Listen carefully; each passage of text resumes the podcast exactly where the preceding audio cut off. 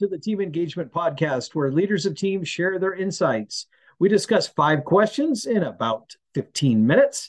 And you may notice for those who are watching, you will notice that I do not have a guest with me today. For those who are listening, you've just now learned I do not have a guest on today. The reason why is because we are now wrapping up season three of the Team Engagement Podcast. And I've made it a tradition over the years as I've been doing these podcasts to have the final episode of the season be just me and an opportunity for me to answer the questions that I've been asking all the guests throughout the entire season.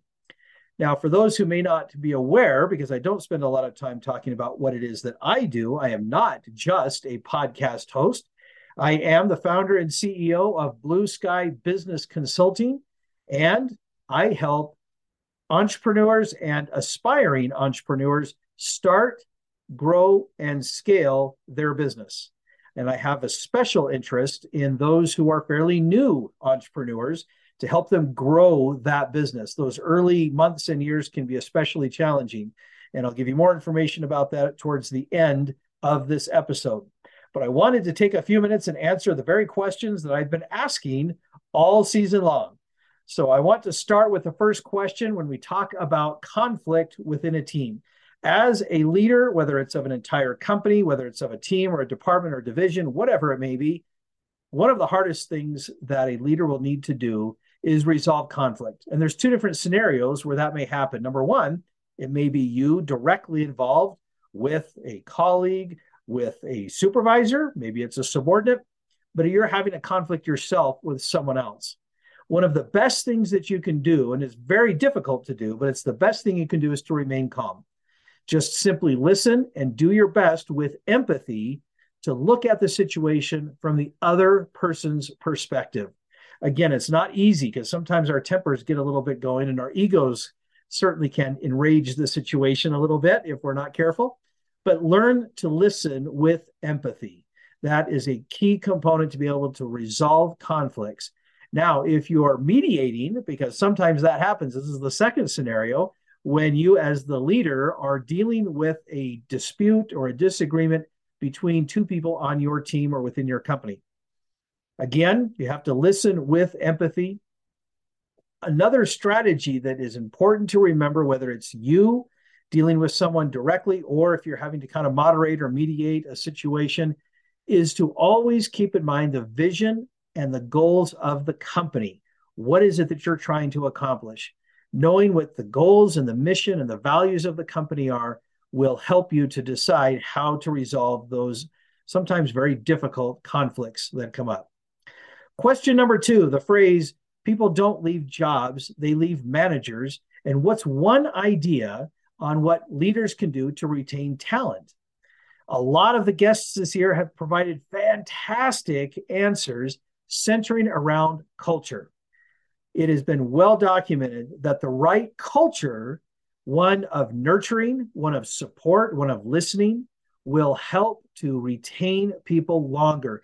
Even things like money, compensation, benefits, all of those kinds of things take a back seat to employees who are really anxious to be in an environment where they feel supported, listened to, and where they have an opportunity to really contribute their talents their skills, their ideas, all of that makes a big difference to retaining talent. So, as a leader, find ways for you to really get to know your people, find out what motivates them, find out what they're excited about, find out how their values align with the company's values and why they want to be here, and find ways to unite the team together so that everybody is working together in a spirit of unity and mutual support and respect.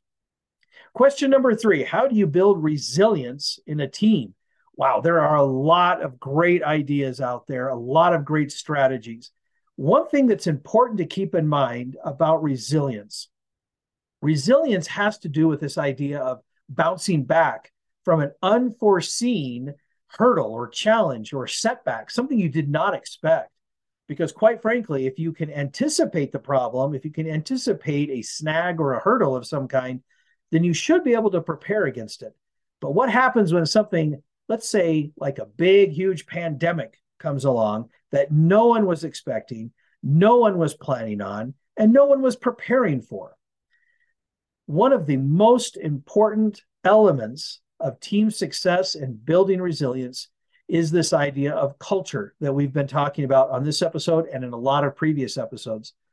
Creating a culture where people can problem solve together, can resolve conflicts together, can come up with new ideas together.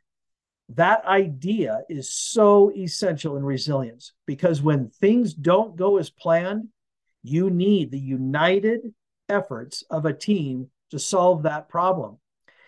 A lot of people feel like, oh, I've got great culture because everybody gets along. Well, folks, I hate to break it to you, but of course, when things are going well in the company or in the industry that you're in and business is booming, of course, everybody's happy. Of course, things are going well. Of course, it looks like there's really good culture. The challenge is when things don't go well, when there's fear, when there's concern over what's going to happen, what's going to happen to our company, what's going to happen to my job. That's when that culture really becomes critical and rises to the surface. And that's why it is so important to nurture that before you have a problem. Because, folks, regardless of how much we try to prepare, challenges that are unexpected and unprepared for, those are the ones that are going to catch you off guard.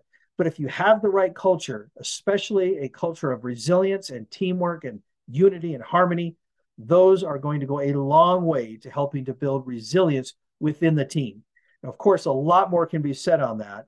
There's resilience individually because people are going to be dealing with individual issues. But for the most part, this answer will hopefully get you off to a good start on how you can build resilience within the team.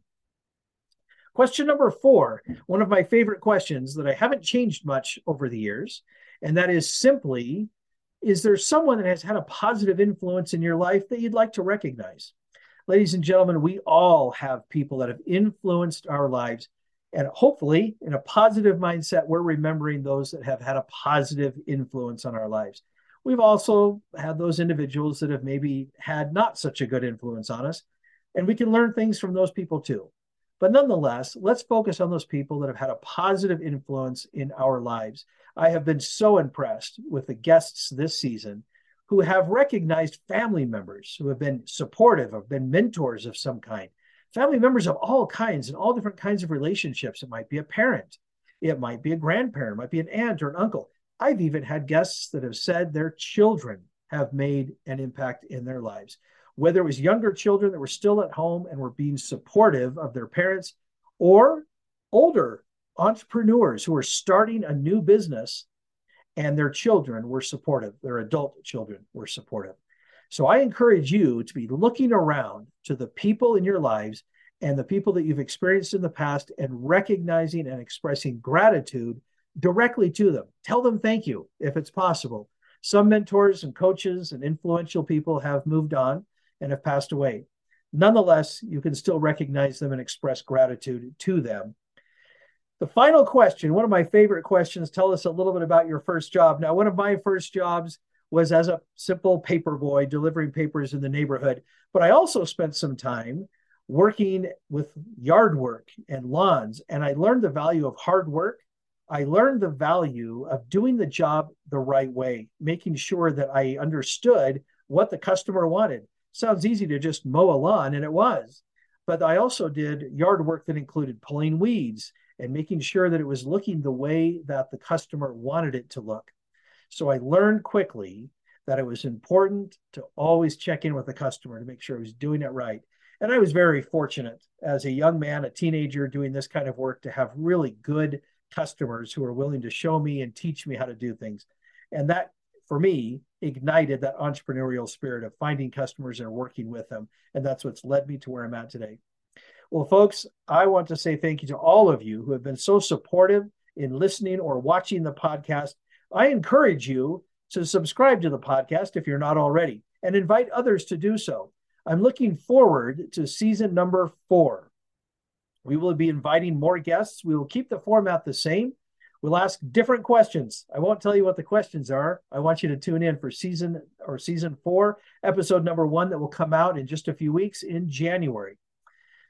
I also want to invite you, if you have ideas on leadership, or if you have concerns about leadership, I would love to talk to you and see if there are services that I provide that can help you and your company.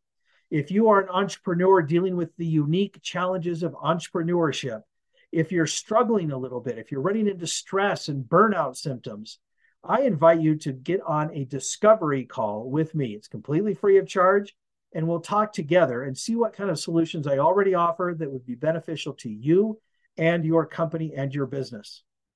Ladies and gentlemen, I want to thanks I want to give thanks to all of the guests that have joined me this season as well as all of the other guests that I've had on for the I've had on the show for the several last several years. It has been such a privilege to get to know them, to hear about their businesses, to learn about them. You don't often hear or see it on the podcast, but I have a great time talking to them before or after we have rec- set the recording. And I would also like to thank you for tuning in and lending your support to entrepreneurship everywhere. Again, my name is Sean Richards with the Team Engagement Podcast. You can see us at teamengagementpodcast.com, or you can go to our business website, which is blueskybizconsulting.com. I want to wish everyone the happiest of holidays. Please stay safe. And let's look forward to the year 2023 with a lot of enthusiasm, a lot of excitement. I know that there's hesitation in the air with impending recession talk and whatnot, but entrepreneurship is the greatest way to protect ourselves from the future, and really work hard collectively. And it is my job and my effort to help you have great success as an entrepreneur in business. Thanks so much. Happy holidays and happy new year. And we'll see you next year on the Team Engagement Podcast.